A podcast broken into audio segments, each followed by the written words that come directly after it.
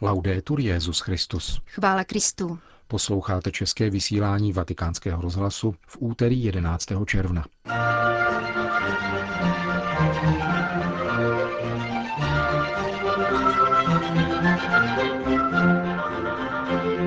Hlásání Evangelia vychází z úžasu nad tím, že je nám darována spása, řekl papež František v dnešní homílii. Svatý otec oslovil ve zvláštním audioposelství nevidomé a slabozraké. To a mnohé další uslyšíte v našem dnešním pořadu, kterým vás provázejí Jena Gruberová a Milan Glázer.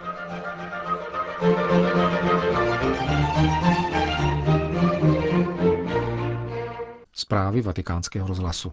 Neschánějte si do opasku ani zlaté, ani stříbrné. Při dnešní raním ši svaté kázal papež František na liturgické texty z památky Apoštola Barnabáše. Zaměřil se na perikopu z Matoušova Evangelia, v níž Ježíš říká učedníkům, jak mají hlásat Boží království. Pán chce, aby hlásali s velkou prostotou, zdůraznil papež. S prostotou, která dává prostor moci Božího slova. Kdyby totiž apoštolové božímu slovu nedůvěřovali, patrně by šli dělat něco jiného, glosoval papež František. Klíčem k hlásání je Ježíšovo zadarmo jste dostali, zadarmo dávejte. Všechno je milost, dodal svatý otec. Pokud chceme jednat po svém a milost ponechat stranou, hlásání evangelia užitek nepřinese. Hlásání Evangelia povstává z jeho darovanosti, z úžasu nad tím, že spása je tím, co jsem obdržel zadarmo.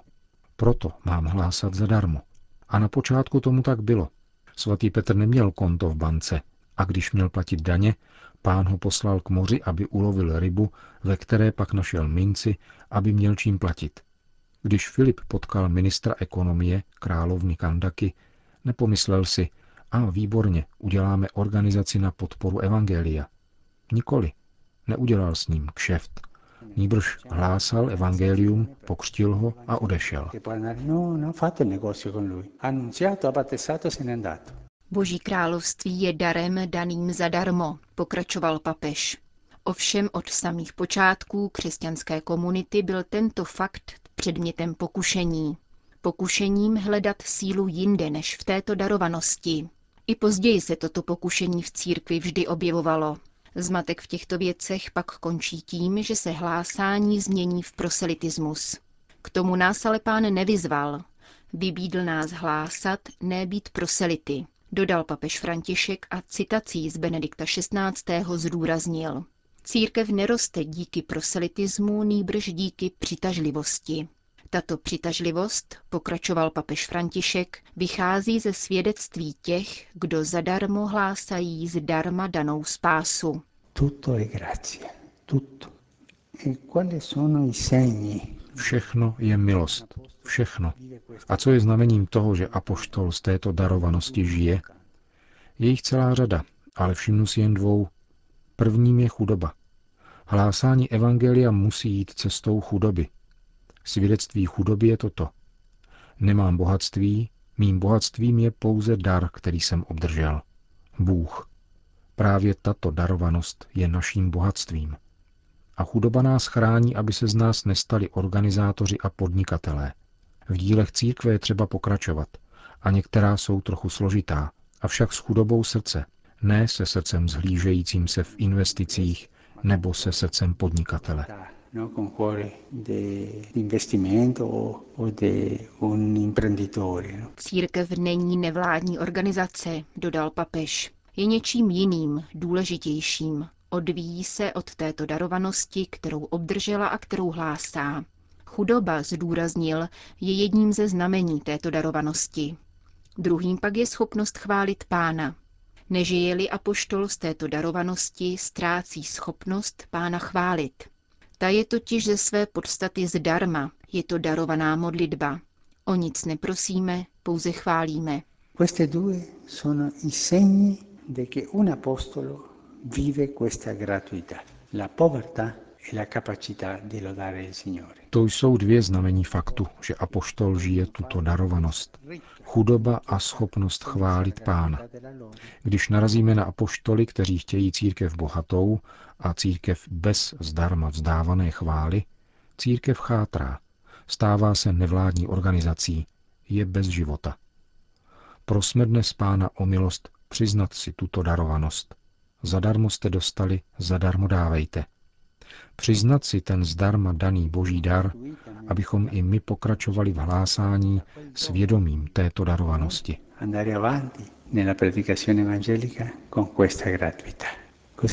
To byly úryvky z dnešní ranní homílie papeže Františka. Dodejme ještě, že mše svaté v kapli domu svaté Marty se účastnili kněží a spolupracovníci Kongregace pro nauku víry v čele s jejím prefektem arcibiskupem Gerhardem Ludwigem Müllerem.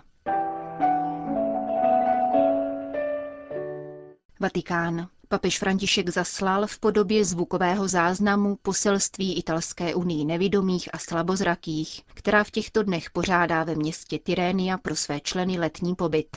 Svatý otec jim řekl. Cari amici, vi saluto con affetto. Drazí přátelé, srdečně vás zdravím. Vím, že jste se sešli ke společnému pobytu v Tyrénii a že někteří z vás byste chtěli přijet do Říma. Díky moderní technice mohu já přijít mezi vás. Děkuji vám za projevy vaší úcty, vašich sympatií a především za vaše modlitby. Evangelium nám říká, že Ježíš věnoval nevidomým zvláštní pozornost. Mnoho jich uzdravil spolu s dalšími nemocnými. Uzdravení člověka, který je zbaven zraku, má však obzvláště symbolický význam. Prezentuje dar víry a je znamením, které se týká všech, protože všichni potřebují světlo víry, aby mohli jít cestou života. Proto byl křest jako první svátost víry ve starověku nazýván osvícením – Modlím se k Pánu, aby v každém z vás obnovil tento dar víry, aby váš duch byl stále prostoupen světlem božím, světlem lásky, která dává našemu životu smysl, osvěcuje ho, dává nám naději a činí nás hodnými a ochotnými vůči našim bratřím. Přeji vše dobré také celému vašemu združení, tedy Italské unii nevidomých a slabozrakých. Stále šiřte kulturu setkávání, solidarity a přívětivosti vůči postiženým lidem, nejenom tím, že pro ně žádáte náležitá opatření, ale také prosazováním jejich aktivní účasti na životě společnosti. Svěřuji vás všechny ochraně Pany Marie, naší matky. Prosím vás o modlitbu za sebe a za svoji službu v církvi a ze srdce žehnám vám i vašim drahým. E per il mio servizio alla Chiesa e vi benedico di cuore insieme con i vostri cari. Končil papež František své audioposelství k nevidomým a slabozrakým. Vatikán. Podle dnešního oznámení tiskového střediska svatého stolce byla včera podepsána smlouva mezi Kapverdskou republikou a Apoštolským stolcem, definující právní postavení katolické církve na Kapverdách. V sídle vlády v Prája, hlavním městě souostroví, zastupoval vatikánskou stranu sekretář pro vztahy se státy arcibiskup Dominik Mamberti. Za Kapverdskou republiku smlouvu podepsal minister zahraničních věcí, pan Jorge Alberto da Silva Borges. Smlouva je vyústěním téměř 40 let dobrých dvoustranných vztahů. Dokument upřesňuje majetkoprávní postavení katolické církve a upravuje její činnost v různých oblastech. Týká se uznávání církevních sňatků, zprávy bohoslužebních objektů a vzdělávacích zařízení, sociálně charitativní práce a pastorační služby v nemocnicích a věznicích. Podpisu smlouvy předcházela nedávná audience prezidenta Kaperské republiky u svatého otce. Dodejme, že téměř všichni obyvatelé nevelkého souostroví na západě Afriky jsou katolíci. Ženeva. Podle listiny základních práv a svobod má každý člověk právo na ochranu zdraví, na bezplatnou zdravotní péči a na zdravotní pomůcky. Realita je však právě opačná, poukázal stálý pozorovatel svatého stolce při ženevském sídle Organizace spojených národů. Arcibiskup Silvano Tomázy vystoupil na 23. plenárním zasedání Rady pro lidská práva a kriticky se vyslovil k předložené zprávě o přístupu k lékům. Dostupnost léčiv není otázkou, kterou lze hodnotit pouze z normativního hlediska, zdůraznil monsignor Tomázy. Jakékoliv zákonné úpravě musí předcházet lidský pohled, hledisko sdílení, které jediné je schopno zajistit distributivní spravedlnost, která by zaručila každému člověku přiměřenou léčbu na základě objektivních potřeb. Vatikánský diplomat v této souvislosti upozornil na práci katolických nevládních a řeholních zdravotnických zařízení, konkrétně více než pěti tisíc nemocnic a 18 tisíc klinik které poskytují péči nejchudším vrstvám společnosti v zemědělských či konfliktních oblastech, kam vládní zdravotnictví nedosáhne. Světová zdravotnická organizace udává, že pouze na africkém kontinentu je 30 až 70% zdravotnické infrastruktury majetkem náboženských organizací, podotkl arcibiskup Tomázy. Katolická zdravotnická zařízení plně respektují zmíněné právo na zdraví a nepodřizují zdravotní péči omezujícím grafům právních, ekonomických a politických ukazatelů, uzavřel stálý pozorovatel svatého stolce při Radě OSN pro lidská práva. Vatikán. Apoštolský stolec je stále otevřen dialogu s muslimy a nemusí proto tuto otevřenost opětovně potvrzovat. Něco takového je však třeba očekávat od představitelů islámu, poznamenal předseda Papežské rady pro mezináboženský dialog v rozhovoru pro francouzskou agenturu AFP. Kardinál Jean-Louis Torán tak reagoval na nedávné vyjádření diplomatického poradce Univerzity Al-Azhar v Káhyře, nejvyšší oficiální autority sunnického islámu. Mahmud Abdel Gawad v rozhovoru pro italský deník Il Messaggero totiž prohlásil, že papež František je ve světě lépe přijímán než jeho předchůdce a že se čeká na jeho další kroky. Byla to Káhirská univerzita, která přerušila vztahy s Vatikánem, když počátkem roku 2011 Benedikt XVI. vyzval k obraně křesťanů po útoku na kostel v Alexandrii, připomněl předseda Papežské rady pro mezináboženský dialog. Podnikl jsem potom mnoho pokusů o kontakt, ale marně. Problém není na naší straně. Kontakt přerušili naši muslimští přátelé. U nás jsou dveře stále otevřené. Dodal francouzský kardinál a poukázal na to, že v mezináboženském dialogu je třeba se vyhýbat dvojznačnosti. Nelze například přecházet mlčením diskriminaci křesťanů v zemích s muslimskou většinou. Kardinál Torán obrátil pozornost k situaci v Saudské Arábii, kde nesmí být žádný kostel, třeba že se tamnější král považuje za stoupence dialogu s jinými náboženstvími. Dalším příkladem jsou atentáty proti křesťanským komunitám v Nigérii, vedené islámskou sektou Boko Haram, jejichž činy označil kardinál Torán za importované násilí. Podobně se vyjádřil o dnešní situaci v Sýrii. Turecko. Soud v tureckém Iskenderunu zveřejnil odůvodnění rozsudku, kterým v lednu tohoto roku odsoudil k 15 letům odnětí svobody vraha monsignora Luigi Padovézeho a poštolského vikáře Anatolie.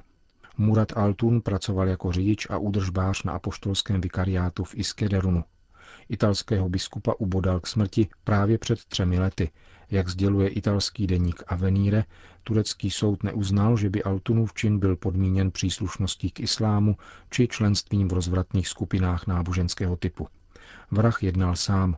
Důvody jeho jednání zůstávají pro turecké soudce s jistotou nedefinovatelné. Podle rozsudku se nejednalo o úkladnou vraždu. Soudci naopak zdůrazňují, že odsouzený byl vystaven nátlaku, vyžadujícím konverzi ke křesťanství.